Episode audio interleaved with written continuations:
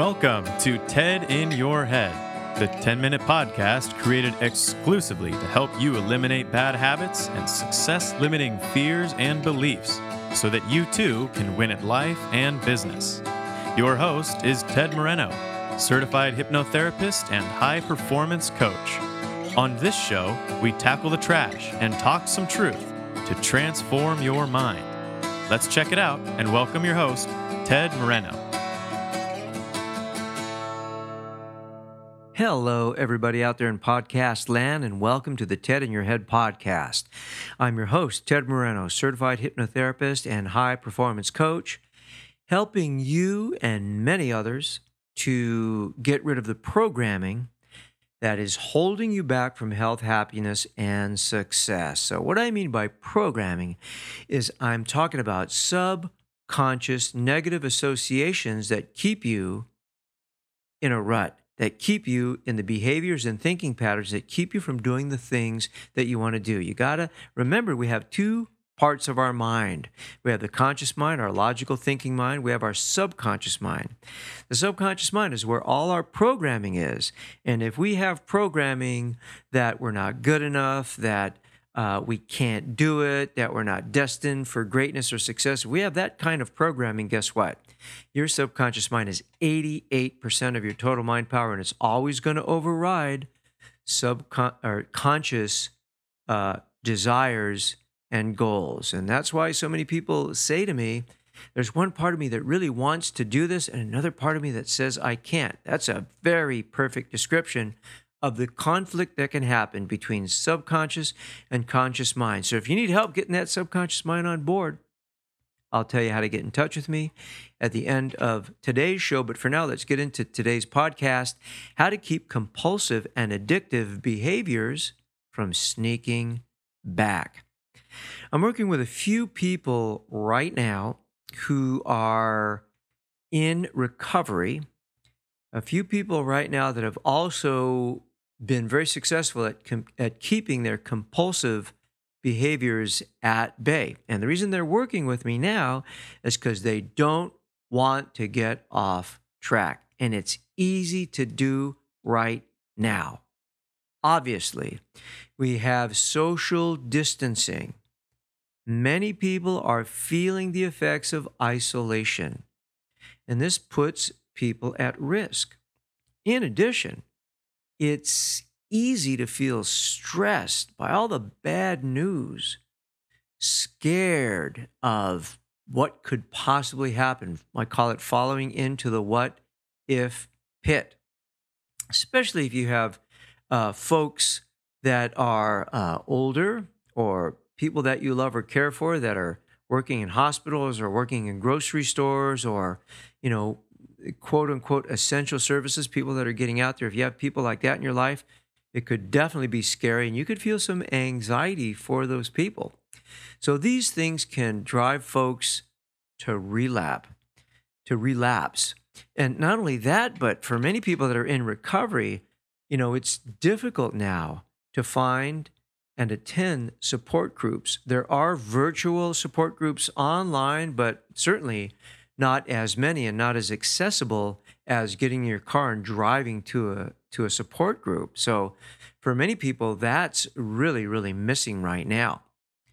For those with obsessive compulsive behaviors, um, hey, I had somebody tell me, um, you know, I used to obsessively wash my hands. I used to obsessively uh, disinfect everything. And now that's what we're supposed to do, you know? So before they realized, like, okay, I may be going overboard, but now they realize this is exactly what I'm supposed to be doing. We're doing all of those things right now. So the whole kind of uh, fear about germs and fear about contamination, I mean, everybody has that now.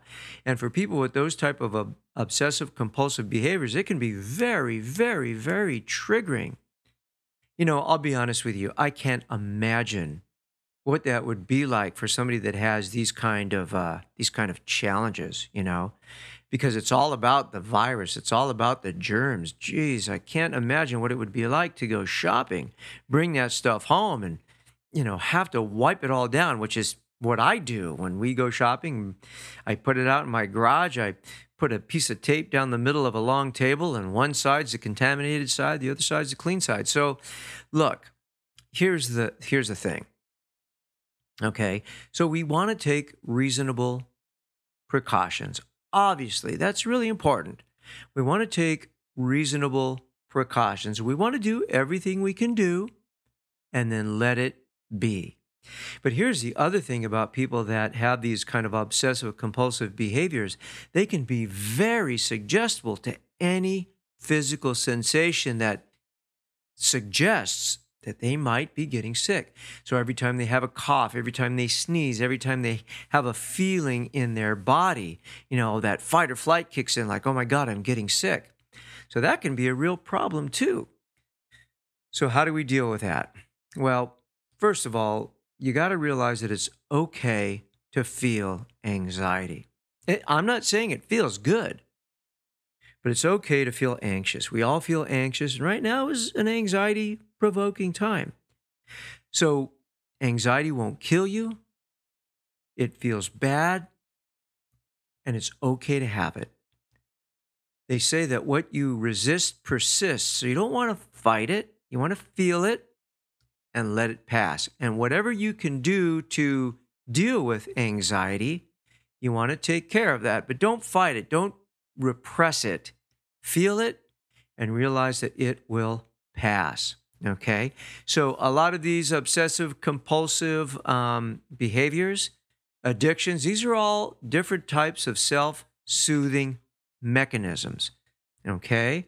So, whether it's smoking or drinking or obsessive compulsive behaviors, these are ways that we soothe ourselves. They're ways that we bring ourselves a sense of familiarity, security, and safety. So, all of these kind of behaviors have a positive intent, even though they may be very destructive. So, what you want to do is you want to find substitutes. Okay? So, what can you substitute for that drink? What can you substitute for that smoke? Or that toke. What do you know you can do which will bring down the anxiety which leaves leads to those obsessive compulsive behaviors? So there's so many things, right? Cup of warm tea, reading a book, watching a happy, enjoyable movie, getting some exercise, deep breathing exercises, writing in a journal, listening to uh, hypnotherapy or meditation recordings. There's all kinds of cool meditation apps. Um, there's one called uh, the Waking Up app by a guy named Sam Harris, which is really, really cool. Check that out, Sam Harris, the Waking Up app. Um, so find substitutes, find find ways that you can use to soothe yourself. Substitutes for the behaviors you don't want to have. Highly recommend you check out the ADAA website. That's Anxiety and Depression Association of America. So lots of good uh, information, lots of good um, resources. ADAA website. Another thing you can do is you can join a Facebook or Twitter community of people that are uh, in recovery or people that are dealing with a, obsessive compulsive behaviors, get support. Relationships are going to be really, really important at this time. So don't isolate, reach out, connect with people by Zoom, by Skype, by text, by email, by phone. Nurture those relationships, cultivate those relationships. I'm not saying you should call people and say, "Hey, I'm really struggling right now." But reach out and say hey how you doing? It's so interesting that when you're thinking about other people and inquiring about other people's well-being it, it's a great way to distract yourself and take your attention away from your own challenges. So look for online support groups. There's lots of telehealth going on uh, with uh, psychotherapists and of course i myself do phone skype and zoom uh, hypnotherapy sessions. So I highly, highly encourage you that if you're struggling to stay in recovery, you're struggling to stay sober, struggling to keep those obsessive compulsive behaviors at bay, reach out, get some help. And if you know of anybody like that, please share this podcast with them.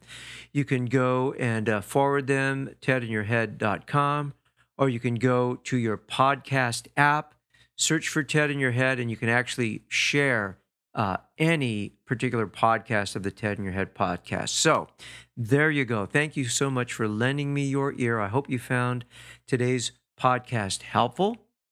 If you want to get in touch with me, I am at tedmoreno.com.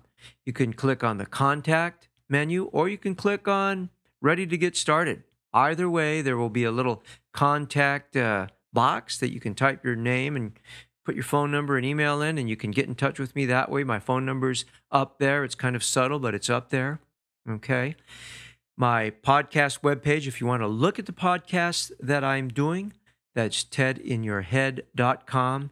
And you can actually access uh, all the podcasts by clicking on the graphic there or clicking on the SoundCloud link and I'm on all the social media stuff. So you can you can uh, follow me on Facebook, you can follow me on LinkedIn, you can follow me on Pinterest, Instagram. Starting to put some videos up on Instagram now.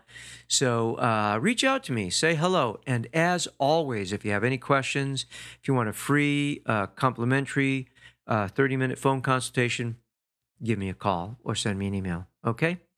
So in closing, I want to leave you with today's quote, and it goes like this. I'm not telling you it is going to be easy. I'm telling you it's going to be worth it. And that quote is by the most quoted person of all time, whose name is Anonymous. You've probably heard of him or her. Thank you so much for listening. Have a great day, and please take good care of yourself. Bye. Thank you for joining us on today's episode of TED in Your Head. If your bad habits and limiting fears and beliefs prevent you from achieving the success you want, it's time to take out the trash, talk some truth, and transform your mind. To learn more about how TED can personally help you win at life and business, visit www.tedmoreno.com. That's www.tedmoreno.com. Thanks to Dimitri Rosti and Isaac Taylor for their help in producing this podcast. See you next time on the TED in Your Head podcast.